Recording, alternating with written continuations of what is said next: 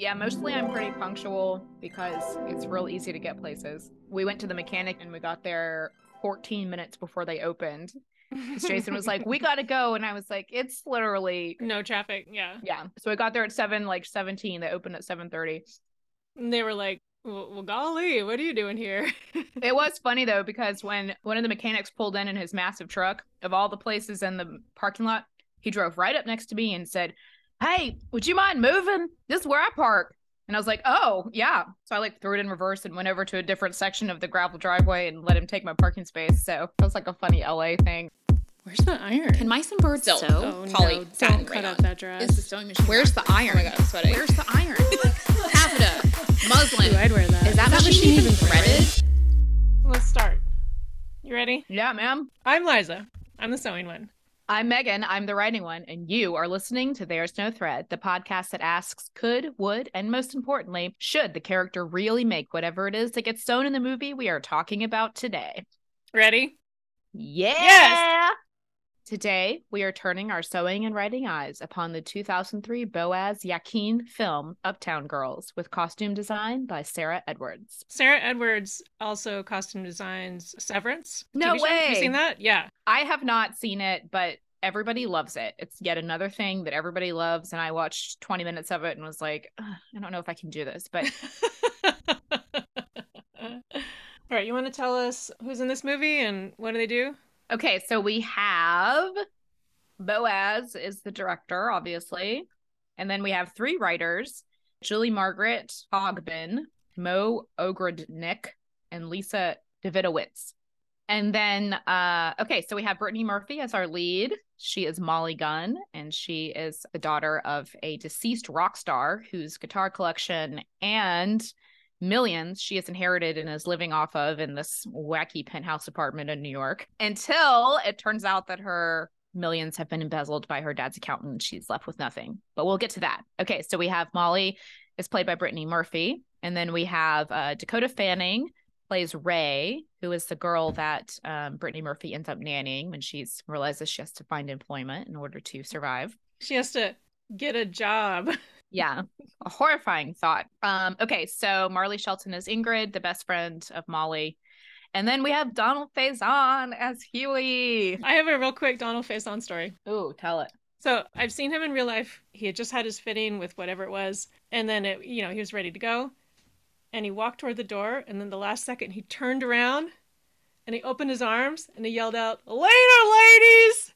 And then he walked out the door, and we were all like, "It's it's Donald Faison." We were all thrilled. It was super cute. He said bye to us. Later, ladies. I can't even do it, but like you can imagine it in his Yeah. voice. later. He was like, I know all these ladies are fawning over me behind my back. Let me give them one more little nugget. He was like, I'm gonna give these go." ladies what these ladies need, which is Yeah. for me to say later to them. hmm so that was adorable. Yeah, love Donald Faison. Me too. Um, actually, early in the pandemic, I started listening to a podcast that was him and Zach Braff just watching through the entire catalog of Scrubs. oh, that's They funny. would just go episode by episode and talk about it. Really charming because, of course, they're best buds in real life too. And it was Oh. early days of pandemic, so they were just like I think each of them was in their closet at their house, like trying to find a quiet room where they could talk to each other. yeah, and just like TV not show. sure what to do with themselves. Yeah. as we all were. yeah, That's sweet. yeah, super sweet.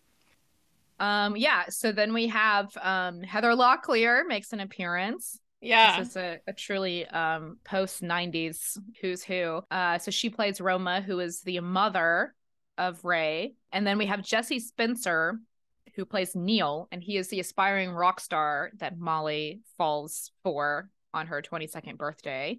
Mhm. Um, who is at the club and he is trying to get a record deal. and he was on House. I knew I kind of recognized him. That's where it's from. Oh, I didn't recognize him at all, and I was like, man, this kid's forgettable. and or was on a well-known TV show for years and years. I'm gonna forget him all the way to the bank. yeah, yeah. Someone, someone's remembering him. Good. It's just not me. that's funny. I think that's our main cast. Also, there's a um a pig played by two pigs. Apparently, they were actual twins. Pig. They were sibling pig siblings. played Really the pig cute. named Moo. That's kind of the normal thing with uh, animals. Like we did, uh, we talked about Darla the dog in um, Silence of the Lambs was just one dog. But Yeah. usually when it's a an animal actor, there are multiples that just look close enough that you can, when if one is cranky or needs to sleep, you bring out the other dog or the other pig or whatever, like babies. yeah, yeah. It's like the Olsen twins, but for exactly. piglets. Yeah. And then we do have a guest appearance by Sugar Ray, Dave Navarro, and Carmen Electra at the very end. Yes. And Duncan Sheik has a line where he comes over and tries to get Molly to listen to his new album, and she's just like, "Yeah, yeah, Duncan, okay." Oh, I didn't even know who that was. I mean, I can't name you a Duncan Sheik song. Oh yeah, so do you have a log line? I do. When a rich woman loses all her money, she's forced to nanny for a little girl who teaches her what truly matters in life. And then I wrote in parentheses, still money, mostly just money, but also being nice to people and showing up for those you care about. nice. I thought of one of them needs to grow up and one of them needs to be a kid. Oh, that's good. they need to do a, a, a role reversal. yeah. Yeah, I feel like the script um hit all the necessary beats of of a like a perfectly done screenplay, but it was still, you know, just because you hit the beats doesn't mean you do it well or gracefully or nuanced in any way. I actually liked this a lot better than I thought I was going to. Wait, oh, but have you seen this before? I made you watch it? I don't think so. It's it, it looked a little familiar, but what is it? Twenty years old? It's two thousand three. Exactly. 20 years Yeah. old. Yeah. Came out in 2003. Uh, I had seen it. And so I was trying to figure out, like, why? That's really surprising to me. You voluntarily saw this? Which is weird. I mean, uh, like, that's not.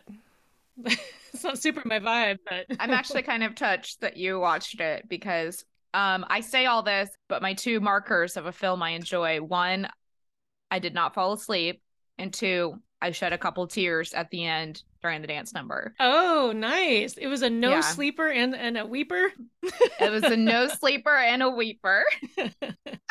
You know, nothing will get me like a, a dance number where a little girl finds herself and is finally able to be free. Oh my gosh, though, that song. Okay, so part of the climax is Ray finally lets loose and dances like a little kid and enjoys herself for once. And also, Neal turns out that he was the one that bought all of the guitar collection from Molly's father, which I remember the first time I watched this being like, oh, it's just him? Oh, Yeah, that's- I was that's like, a bummer. disappointment. I know, and I don't know why. There's no reason why it shouldn't be him.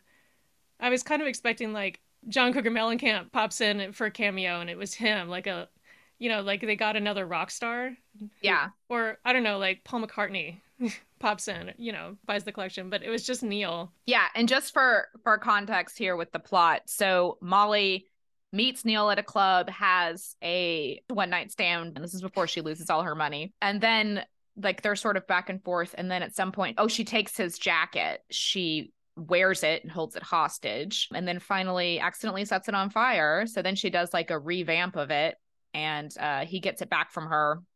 Doesn't want to be with her though. And he shows up in a music video wearing this jacket that she has redesigned after she burned it. And she's like, What the F, man? Like, I thought you said, because he acted like he didn't like it and he had to like break off with her. So then by the end of the movie, he ends up playing at this dance recital and buys her dad's uh, guitar collection. Um, Yeah. He bought them anonymously at, at the auction, so she didn't Yeah. know who had bought all of these guitars. yeah. And then at the end, it's revealed that it was him. And he sings the song that she already said to him, Don't sing that song to me. Yeah, there's some major boundary pushing going on. Like, it's always creepy when it's like dudes doing father stuff. Like, already, it's like a song that her dad wrote for her as a little girl. And then the guy that she's sleeping with is like, let me sing the song that yeah, I your was dad like, wrote this is, for you. this is a major boner killer right here. yeah, like, and she's like, it literally reminds me of my dead dad. She- He's like, whatever. Molly smiles, Molly smiles. exactly. It's like he still doesn't get it. Yeah. But, you know, that's 2003 for you. Like, I really enjoyed this whole movie and I didn't I didn't dislike anyone in it except for him. I mean, he he actually I thought he acted it really well. yeah. He's just he he was a despicable character. Uh, One of my favorite moments in this movie is where he so they've had an interaction where she's been like listening to his music and she's been like, You got you need a hook. Like Yeah. she understands this. She's like, Your song structure is kind of nothing, you need a hook. And he's like, No, no, I'm not a sellout. I don't I don't wear purple. I don't do hooks. You know, I'm I love I'm that like cool having a having a hook is being a sellout. That's like saying that having a plot is being a sellout, which I actually have heard. Uh, I know a guy that once said that. Was it a poet living under a bridge? Basically, yeah, yeah, So there's this scene that f- later on in the movie where he's written a song, he's recorded it, and he's playing it for her. And they, the both of them are really amazing because she looks nervous while listening that the song is going to suck, and she's going to have to not reveal that she knows that the song sucks. And he looks nervous because you know he's playing this thing for her, and it was inspired by her and he's he's just generally like i made this thing what if it sucks it's like both of them kind of nervously watching each other listen to the song was a really cool moment i thought yes. And it's such a such a uniquely like artist experience. Like anytime you create something and you show it to someone, you're just sitting there waiting to be like, do they think I'm garbage? Do and you're watching them experience it and then to be watched to be the other person too is Right. awful you're very much put on the spot. yeah and um you have to figure out how honest you have to be or need to be and so if you genuinely like it it's just like the best hmm And so I thought it was interesting also that, like, I don't know what job title this is. I don't know if this is like a manager or like a PR person or an agent, but like, she tells him, Your song sucks. You need to work on your structure. And your look sucks. You need to change it up to be more commercially viable. And she's right about both of those. yeah So it's not So- just the fashion stuff. It's like she understands so much more about like the whole package that he needs to be delivering.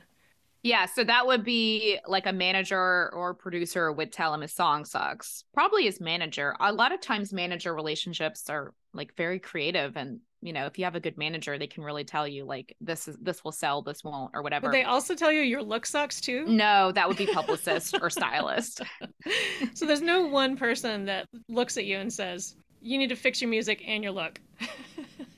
I think that could be the the girlfriend or boyfriend character or or Mm. wife wife husband or wife can come in and be like, listen, look, hun. all of this is a mess. I'm gonna be the one to tell you because no one else will.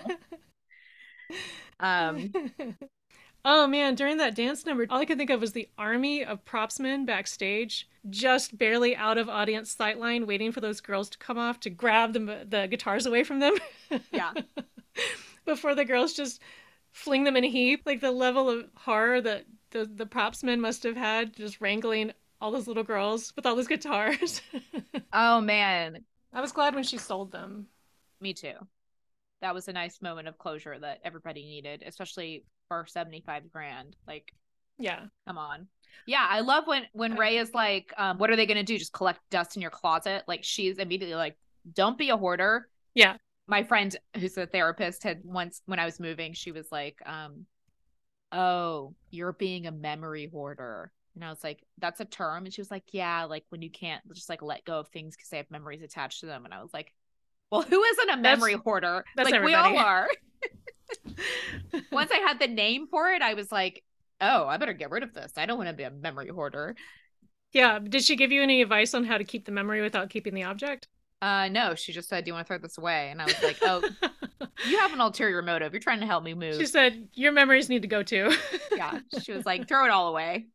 Sometimes I take a photograph of something so that if I, you know, because then I'll see the photograph later and think and remember the whatever the memory is I'm trying to hoard.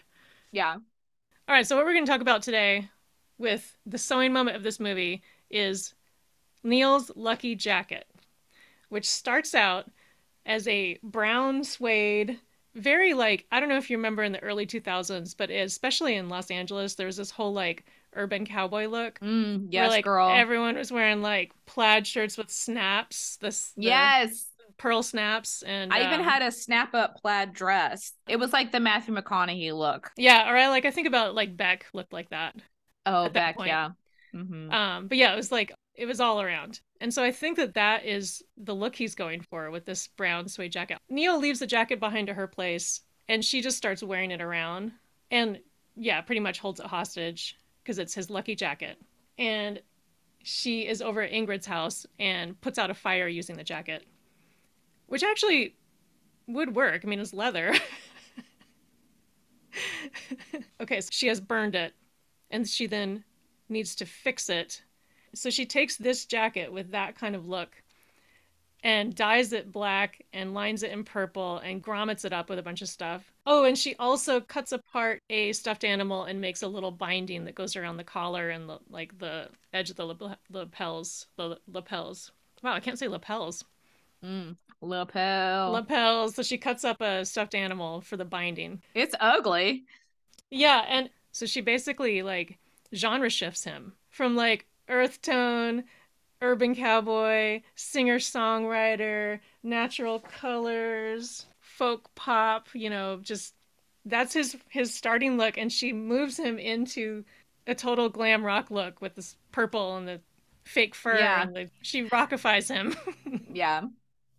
And sort of like sexualizes him too, because he's extremely unsexual in his like previous look That's true. He's all like big, big puppy dog eyes, but and like croony, but not, but no hip thrusts, no body waves, you know. and then as none of- soon as he gets that jacket on in the video, then he's all like dancing with girls and yeah, it reminded me of Rex Manning from Empire Records, like funny. oh rexy you're so sexy and he does like this whole video where he's in like a silk bed with like drapery and girls just fucking losing themselves all over him and he's Yeah. wearing purple um Neal's in bed in this one too. He's because it's the Egyptian cotton sheet song. these movies were not made too far apart i wonder if this was like slightly influenced by the rex manning uh, rockstar character and empire records I don't know. It might just be like just a generally known trope of like man no wait no way in a bed.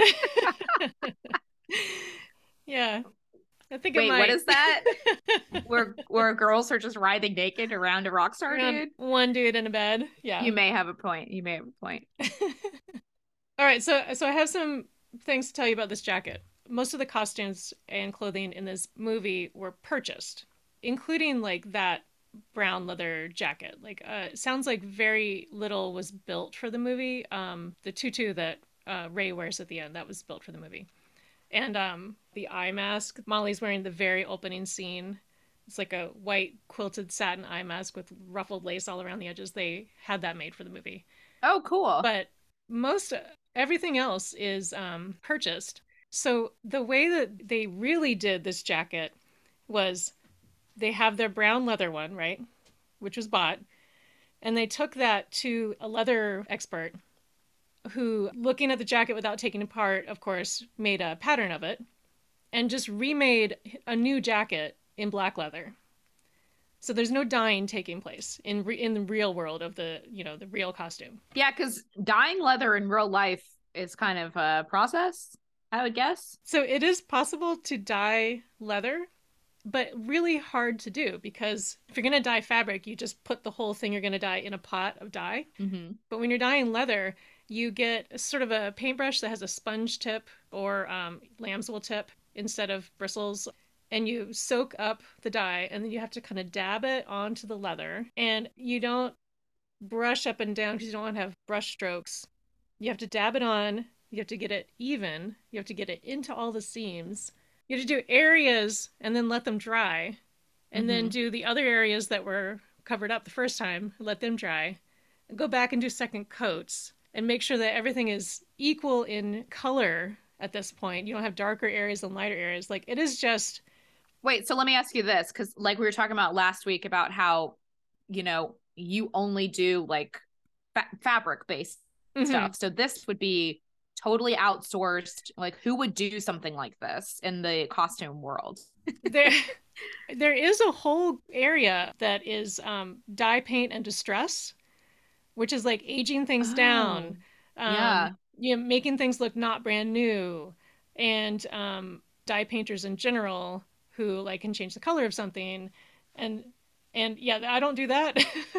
No, And I just honestly thought- I don't recommend that an amateur do that either. Like this this is really hard to achieve a good result with. And probably somewhat toxic if you're just like hanging out with all the dyes and chemicals un oh Oh, supervised. Yeah, I mean, I don't know what kind of diet is, and I didn't look it up because I didn't want to tell anybody because I don't think anybody should do it. Cool, man.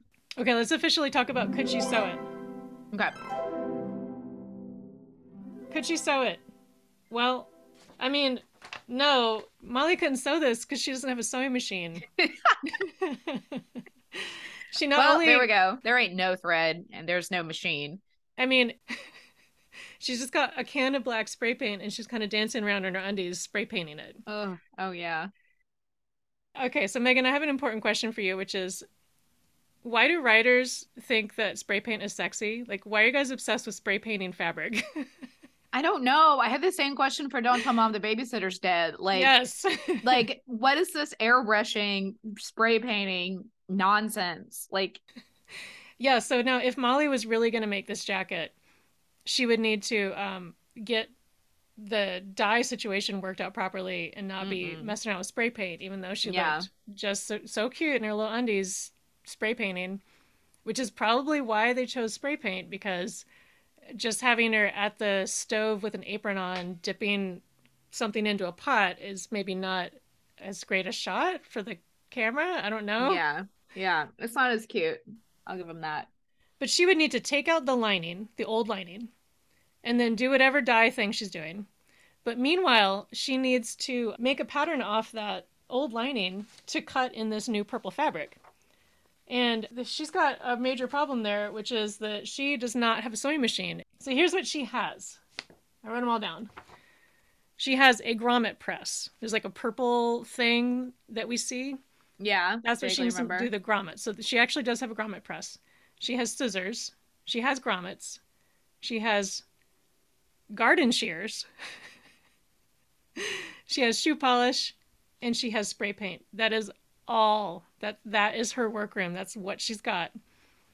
So the only way I was like, let's let's just invent backstory that doesn't exist. How could she do this? The only thing I thought of is if she took that jacket down to her tailor at her dry cleaner, who she clearly has because she's a cool New York girl, and had the dry had the dry cleaner tear out the lining and do all that work of patterning a lining, cutting a new one in the purple, and then putting it in once she's brought back her nightmare black spray painted jacket. And then she brings it back home and she does all the grommets. And the Hmm. there's like metal rings in the sleeves. Like she does all that. So this is like at least one week of solid work. And we never see her work on it except one afternoon in her apartment A little montage. Yeah. in the little cute montage. Now, however, the time frame on making the jacket is not clear. We get a timestamp that Coney Island is not open yet. And you know, I looked up Coney Island, like what's its season, and it's basically open from March to Halloween. Mm. So I think we're we're in some sort of uh magical always summer where it's not even like it's March if Coney Island's not open yet, but Molly's dressed like it's June. Yep.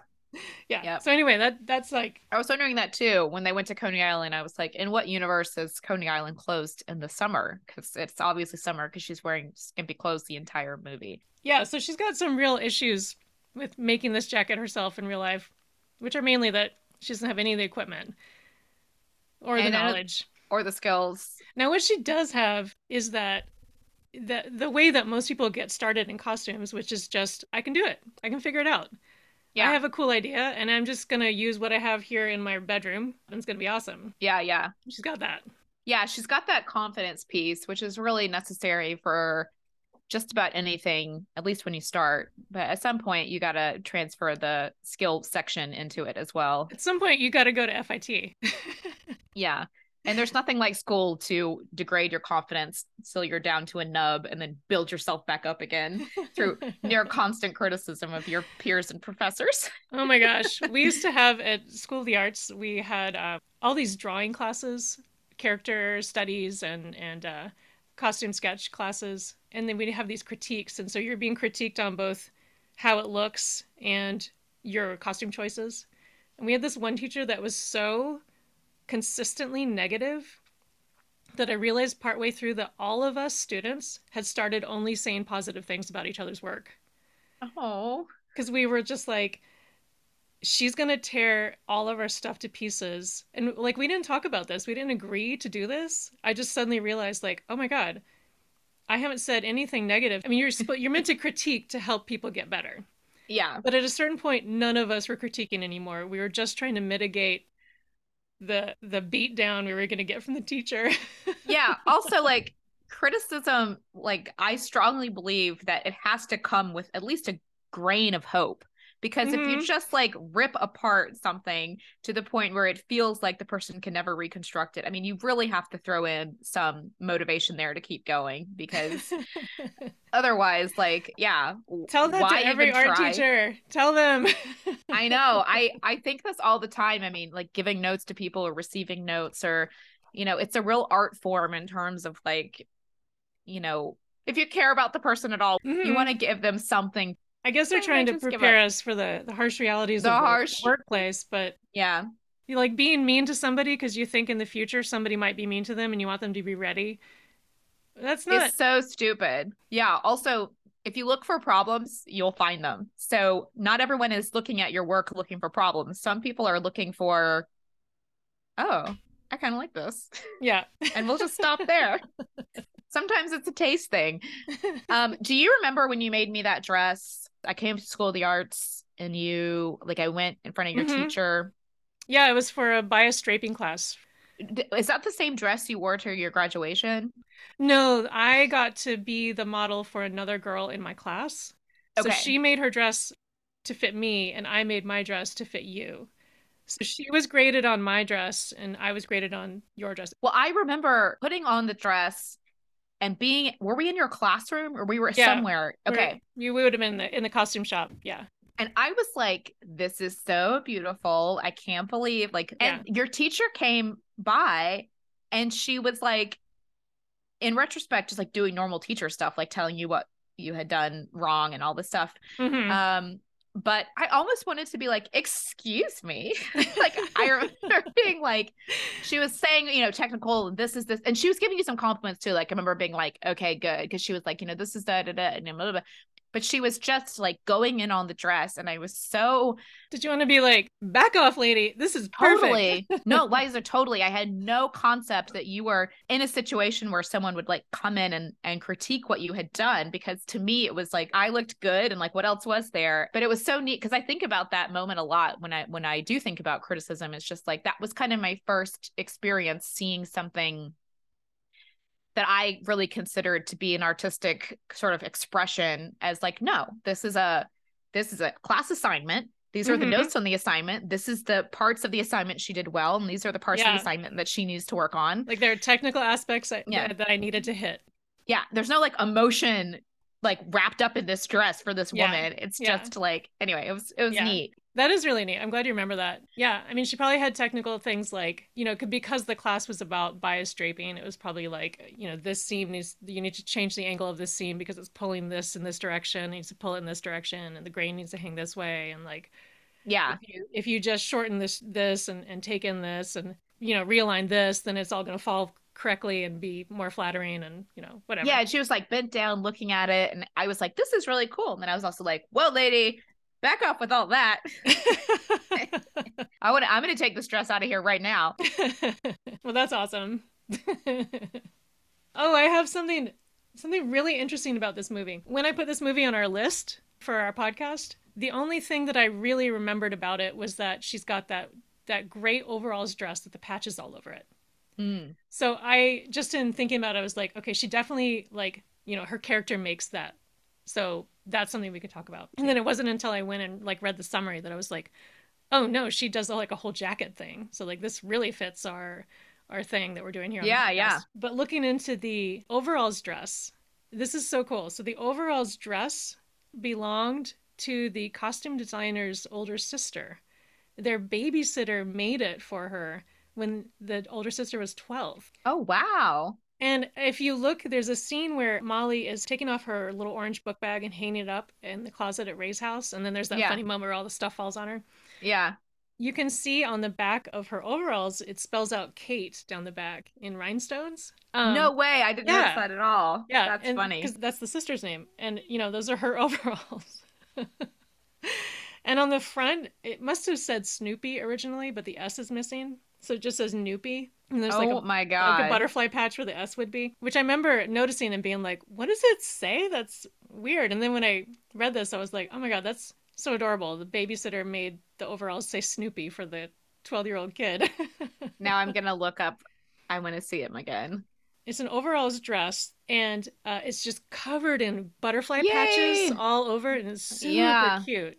There and she is. wears it in the scene where she goes to pick up Ray after school. Yeah, I'm looking at it.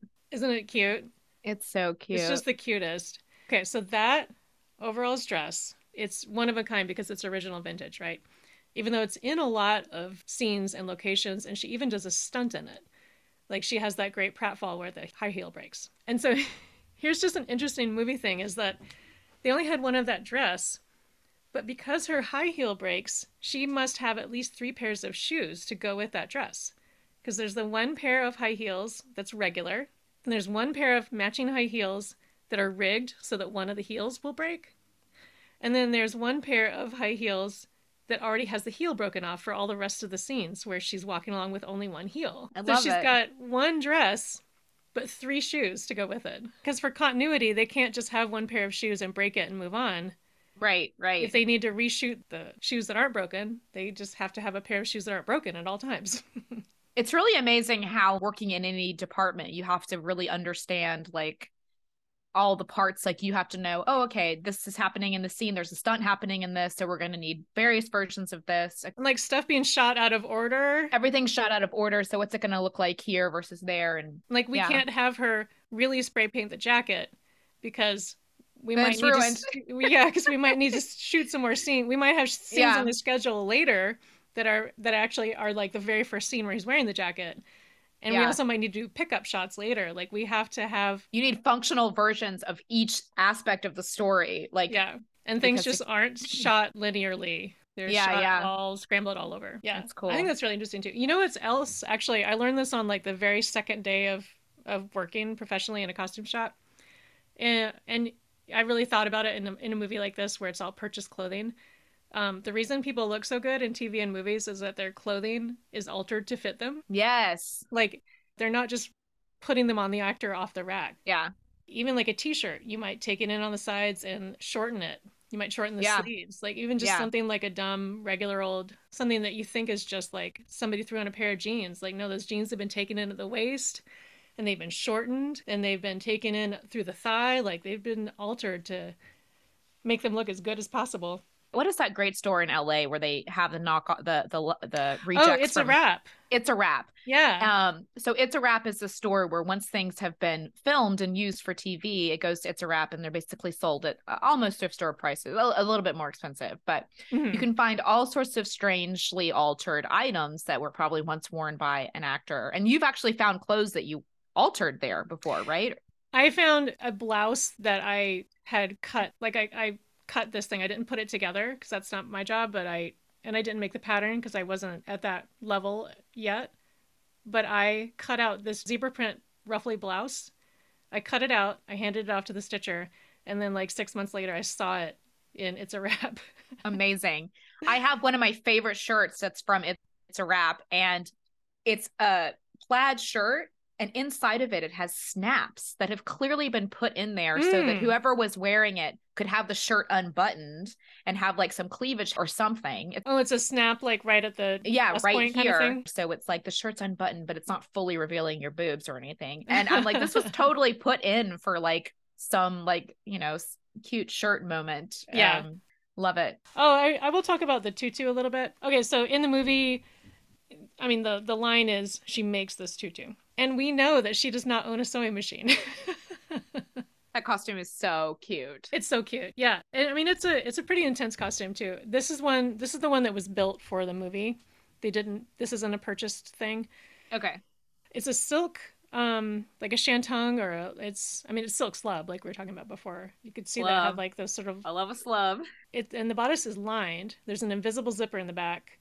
It's got a tulle, a gathered tulle skirt, and a gathered gathered tulle frills on the little shoulder straps. And then there's um, a um, like a dance pant, like a panty that's sewn in. And uh, I was kind of glad to see her just hand sewing because there's a lot of different skills involved in making. This isn't a real tutu, but just lining something and putting an invisible zipper in it and having elastic in the leg openings, all that stuff together. That's kind of a lot.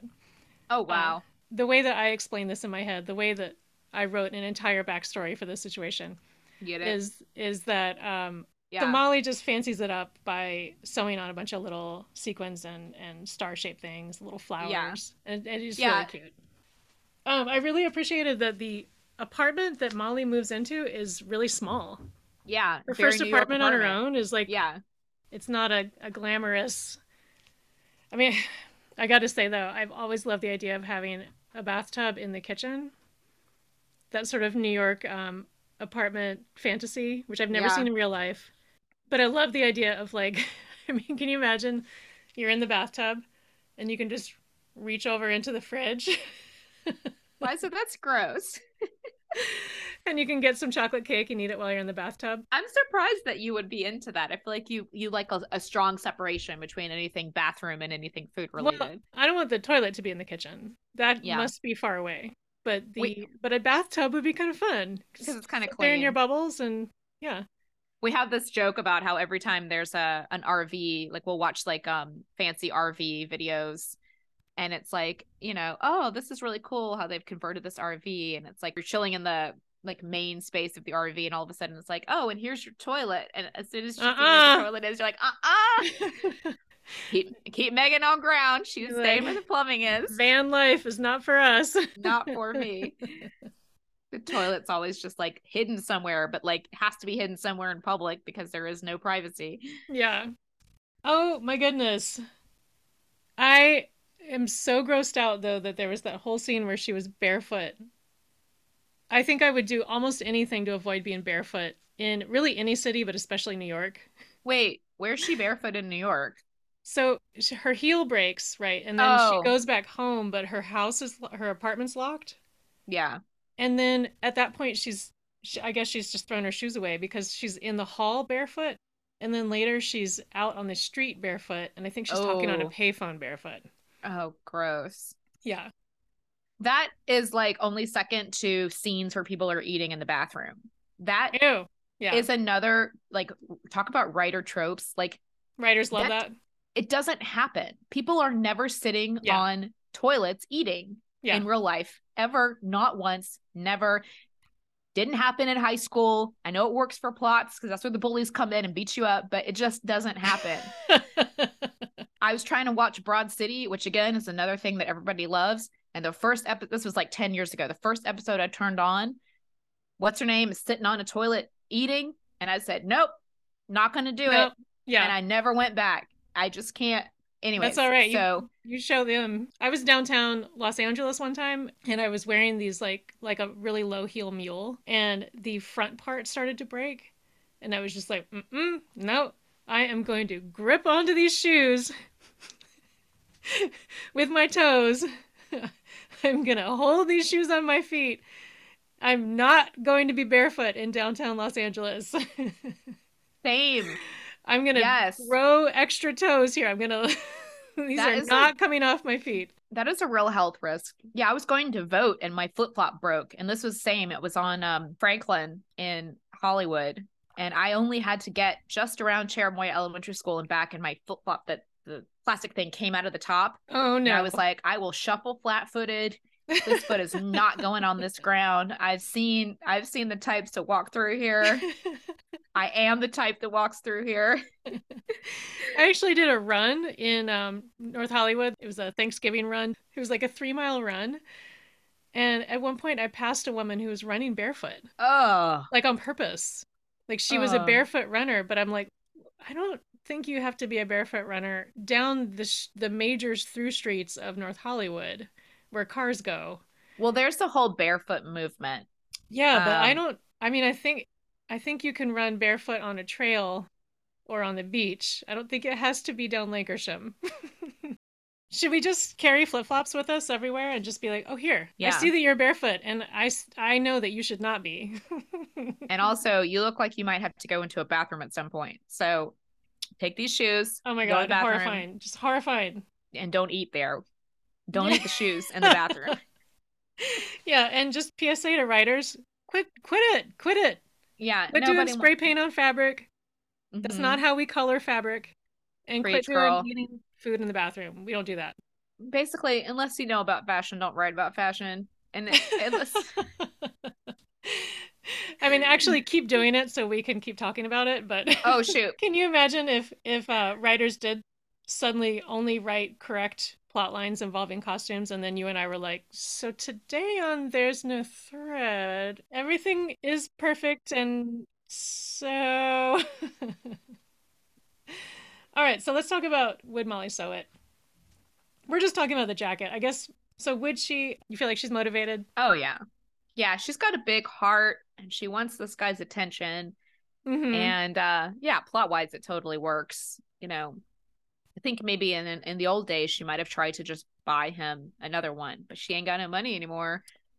Oh, you know, I hadn't thought about that. That maybe she's only doing this because she can't just buy him a new one anymore. Yeah. Yeah, I mean, it's sort of implied that she embellishes her clothing, like the birthday dress that's the sequins with all the sort of embroidered stuff on the shoulder. So, like, all of her stuff has sort of an embellished look, but we never see her doing any of that. Yeah, So it's almost like it's implied that she does so, but it's not shown to us. Um, yeah, so yeah, maybe this is like her her first time where she's just like, I can fix this for him because I can't buy him a new one. That's a good point. yeah. um, and so then if we get around to should she sew it? Um, I still got to stick with no because without his input at all, she's changing his musical signaling. Yeah. You know, he's identifying as this one kind of musician. She's utterly changing it. And it turns out she's right. And he's kind of got no soul. And so he just goes along with it and ends up making a bunch of money. And it works in the video. Well, But- and even his hit song is about Egyptian cotton, which he would not have had if she hadn't taken those Egyptian cotton sheets to over to Oh, him. she buys those sheets for like, was it $1,300? With a $1,300. 10% employee discount. And then she shows up for like Sex Fest 2003, and then all of a sudden he's got a hit song. What a freeloader this guy was. I was just looking at sheets earlier because I there's this fancy brand of sheets that I like, and I was like, oh man, these are like over two hundred dollars, even on sale. I don't think I can do it. I was just doing that a couple hours before I watched the movie, and then I was like, thirteen hundred dollars? Is that a price? Is that a price for sheets in two thousand three, no less? Oh my god. Let's talk about sheets for a minute. Okay. I think it's really funny that the hit song is um, Sheets of Egyptian Cotton. Okay, however, the origin of the cotton is not what makes sheets fancy. Although in the early 2000s, there was this whole thing about Egyptian cotton. Egyptian cotton, everything. Yeah. Egyptian cotton was what you wanted.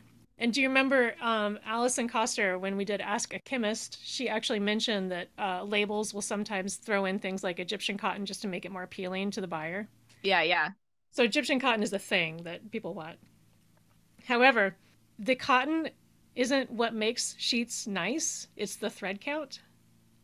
And in this movie, she does make a big fuss over there being 900 thread count sheets. And so really the song should have been na na na na na na na na sheets 900 thread 900 thread count. Yeah, that's what I thought too. Like, is cotton, I mean, like, is cotton from Egypt? Do we get cotton from Egypt? Is that a thing? That is a thing. Egyptian Okay. cotton is a real thing. Um, but it's, I mean, if you had an Egyptian cotton sheets that were like a 100 thread count, they're not, they're not fancy. even Right, They're. Egyptian cotton, right? Yeah. So, um, since you you're know looking up sheets, you probably know what thread count refers to, right? No, I was going to ask you, what Okay. does it refer to? It's the amount of threads in one square inch. So if you picture the fabric, you measure out one square inch. It's counting horizontal and vertical threads. I looked up like what's a good thread count, Yeah. And um, the New York Times was like, okay, guys, it's not about the thread count. it's about the weave. It's about do you like percale or satin weave? So percale is just a regular weave, and sateen means cotton version of satin. Okay, because that's the sheets that I love. I have Yeah. a pair. I have They satin feel really sheets. smooth. Yeah. The New York Times said that like 250 to 300 is a good thread count. Yeah, If you get much above 500 thread count, you're just getting sort of a heavier and more densely woven sheet, which actually would be kind of hotter to sleep on. So like that's what I was thinking. not better necessarily. It's Yeah. really just like people have been so trained to be like, oh, the higher the thread count, the better. So they're like, ooh, 900 thread count, woo, you know. yeah, But it's No, not. I was- It's not. It's not a thing. I think that like uh 400 is the is the number I always see is like the nicest thread count. Like ooh, Mhm. 400 thread count. Yeah, I mean, then- 400 would be a really nice thread count because it also means that the individual threads are thinner. Like, if- Yeah. if, you had like, I mean, I, I don't think this exists, but like if you had a 50 thread count, they would be giant honking yarns and it'd be kind of rough to sleep on. yeah, But yeah, like a 400 means that each individual thread is very thin and then there are a lot of them and it's really soft and nice. Yeah. yeah. It's that high. It's that higher thread count, and the cotton and then the sateen the sateen mm-hmm. thing is like what yeah. makes it be like oh my god what are these sheets? My yeah. life has changed. Yeah. Um, so it also could have been na na na na na na na sheets of sateen weave. Yes yeah, sheets of 450 count sateen weave Brooklinen and what's up? Send me free sheets. Oh did god, you want a sponsorship? Is that what you're saying? Brooklinen would sponsor us? I thought it was interesting that this movie since it's 2003 some people have cell phones, but the iPhone hadn't come out yet. Yeah. And so, like, payphones do feature like twice in this movie, like th- two different payphone moments. And it's just kind of an interesting. Like, did you notice there was a lag between when writers figured out how to still tell stories, even though we have cell phones now and it eliminates all the dumb plots? Um, I remember talking about it a lot, like around the late 2000s, 2008, nine. Like, I remember like thinking to myself or saying to someone, this is going to change the way stories are told. Yeah. Because it used to be that like getting information was hard and you had to like get to the person. And now, you know, they had to be near a phone. And like, do people realize what's happening? And, and yeah, there was this like transition period Yeah, of like, like, people you not can't realizing what was happening. Yeah. You can't have a story anymore that hinges on, I couldn't get in touch with you. Yeah. which is like and so i remember like watching things and being like well this this wouldn't happen now now being 2009 or 2010 you know because Mhm. they they And, have like- a cell phone when um movies want that to still be a possibility for the story now what they do is set it in the past like i think that's why we've gotten Yeah.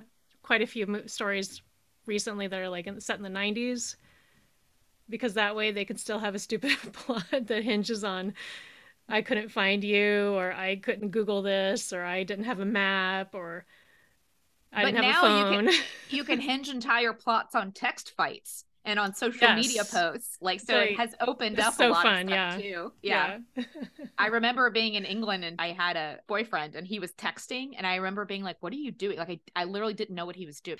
And uh, he was like, "Oh, I'm texting. Like I'm typing out what I want to say." And I remember being like, "Ew, who wants to do that? like just call the person." And I was like, "This is never going to pick up in America." No one's ever gonna like this Yeah, like what is this? He's like, "Then you don't have to talk to the person." And I was like, "Who wants to not talk?" Oh. Oh, okay. You're like, my sister's gonna love this. Yeah, my sister, I was like, "And who wants to not talk to me?" Uh, oh, okay. Yeah, this is to be Yeah. huge with my with my sister and Well, like- everybody else. those flip phones. Did you ever have one of those flip phones where like you in order to type something you had to like go through several menus like lowercase the and, numbers. uppercase and Jason did. Jason had one when we started dating, and he Mhm. was so fast on that thing. I mean, his Nokia. He was like a texting master. Um, and then when he finally switched to the iPhone, I was like, "You're not going to believe what you're about to experience." it's gonna you're gonna be able to do full sentences with punctuation and correct capitalization. I I think um I think our dad taught taught me this one time. So um this is an installment of Gather Round Little Children as I tell you the ancient ways. Oh yes. So long distance used to cost money. Mm. And so if you took a flight somewhere and you you would need to call back home and tell them you arrived safely. And if you did that from a payphone, you would have to pay for it. So he told me this thing which was what you do is like you get to your city where you need to be, you go to the payphone, you say to the operator, because gather around little children, the payphone had a human on the other end. You say to the operator, I would like to make a collect call to, you know, our dad. And then when he picked up the phone and the operator said, Would you like to accept the charges for a collect call from Liza? He would say no. Because the fact that I called in and requested the, the collect call meant that I had made it there safely and that he answered the phone, which I would be able to hear, which meant that Yeah. I knew he got the message. Genius. And Our none of us had to pay 25 cents. Oh my god, I love it. Success all around. We saved a quarter. wow. oh, yeah. Okay, so now it's time for a lightning round could, would, and should. But before we do that, um, I just want to tell you something funny that just happened related to this movie. I've been reading this book called Don't Think Dear by Alice Robb. And it's just, I mean, it's not related to this at all. It's just a woman who studied with the School of American Ballet as a, as a child and then ended up leaving leaving like thought she was going to be a dancer as her career and then the reasons why she left the ballet world and like what it means for her and like some history of ballet like it's just a it's a great book but it's got nothing to do with this but i was reading it last night and she was talking about the trope of um, ballet st- tra- like trained dancers who can't socially dance because they're they're kind of rigid Yeah. they don't like to Mhm. freestyle just like ray in this movie yeah. she mentions this movie because her classmates at School of American Ballet are the girls in Ray's class. No way. Like this author was not in this movie, but like she was like, "Oh yeah, my friend Emily is the one who does the cartwheel when it's time to freestyle." Amazing. And these were totally unrelated. Like totally unrelated. I just I checked out Don't Think Dear from the library and I was Yeah. just reading it last night and I came across this and I was like, "What?" That's wild. yeah. What a coincidence of all the books and all the movies. I know, and and all the timing. Yeah. if I'd read it tonight after we talked about it, it would have been too late. Yeah, yeah. so anyway, that's just cool. All right, so back to our lightning round. Are you ready? Yeah. Okay. Remember, you're just gonna yell out. All right. Could she? No. No. Would she? Yes. Yes. Should she? No. Yes. Oh wait. Shit. All right. Well, that solves that. Listener, if you let's see, what's a funny thing to say? Listener, if you have sheets and your friends have sheets, why not share this episode with your friends? Listener, if you've ever cared about a child, or if you were ever an, a child that cared about an adult, oh, there you go. That's much better. listen to watch listen to this episode. or share it to your friends. Yeah. If you ever had someone come into your life that um, helped parent you in a way that you ne- never knew you needed, this is a great episode. Oh man. Well, that's we're keeping that one. oh boy. I didn't hate this movie. I didn't hate this movie either, and I thought that all the ladies were like pretty decent to each other and pretty decently like. I mean, you know, fairly one-dimensional, and and it's sort of like. But I also just like couldn't stop thinking about how delightful Brittany Murphy is, and like Mhm. what a what a loss. And I don't know if you watched the documentary about her like de- death and everything, but no, it's, I didn't it's like it. very disturbing. Yeah.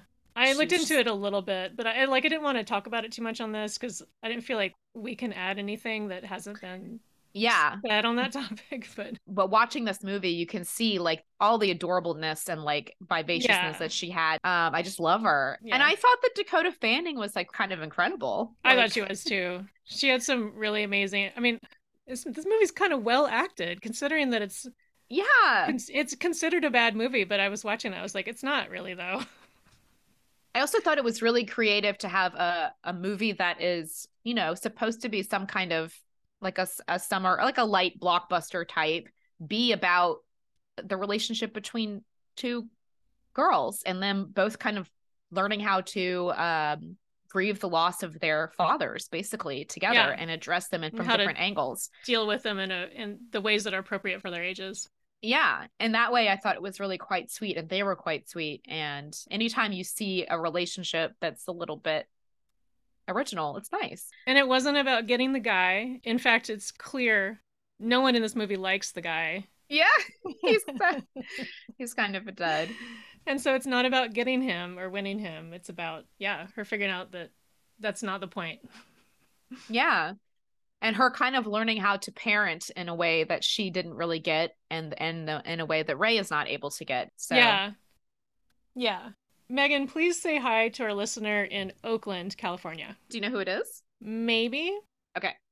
Oh, that's sweet. But anyway. Because I know some people that live that live in Oakland, but I doubt they would listen to this. Why Um, not? What why not? what in the world would they not listen to it for? um, I'm gonna say shout out, shout out to our listener, maybe plural in Oakland, but definitely the one listener that Liza knows. And also, if there's other listeners that I know that are in Oakland, what's up? Thanks for listening. And also, any listeners that we don't know that are listening, in Oakland. All right. Also, I'm going to say hi to our listener in Omaha, Nebraska. oh hi, Okay, listener, um, we have a nice long list of movies that we are working through. However, if you have a movie in mind that you would like us to talk about, please suggest it. And you can do that on email, which is there's no thread at iCloud.com. Um, and our Instagram is there's no thread. booyah. Okay, this review is called Yes to This Podcast. If you love movies and love to find out how they and the costumes are made, this is the podcast for you. Through witty banter, Liza and Meghan at long last solve the mystery of movie character costume making. Could the character make this costume in the movie time provided? Most importantly, should they?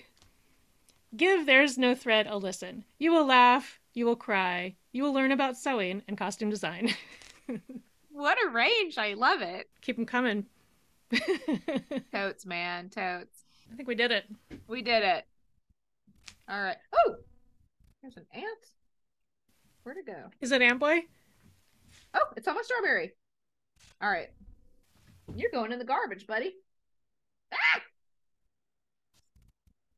Oh boy. The red one. Gotcha. Do you think it? Do you think it's um? Are you gonna send it down the garbage disposal? That's what I did. I tell you I did that with a worm? Ew! No. Just Well, fling it outside.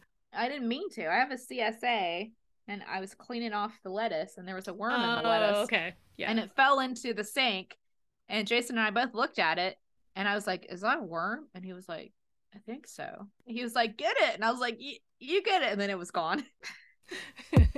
All right. All right. All right. Bye, Meghan. Bye. Thank you for listening to There's No Thread.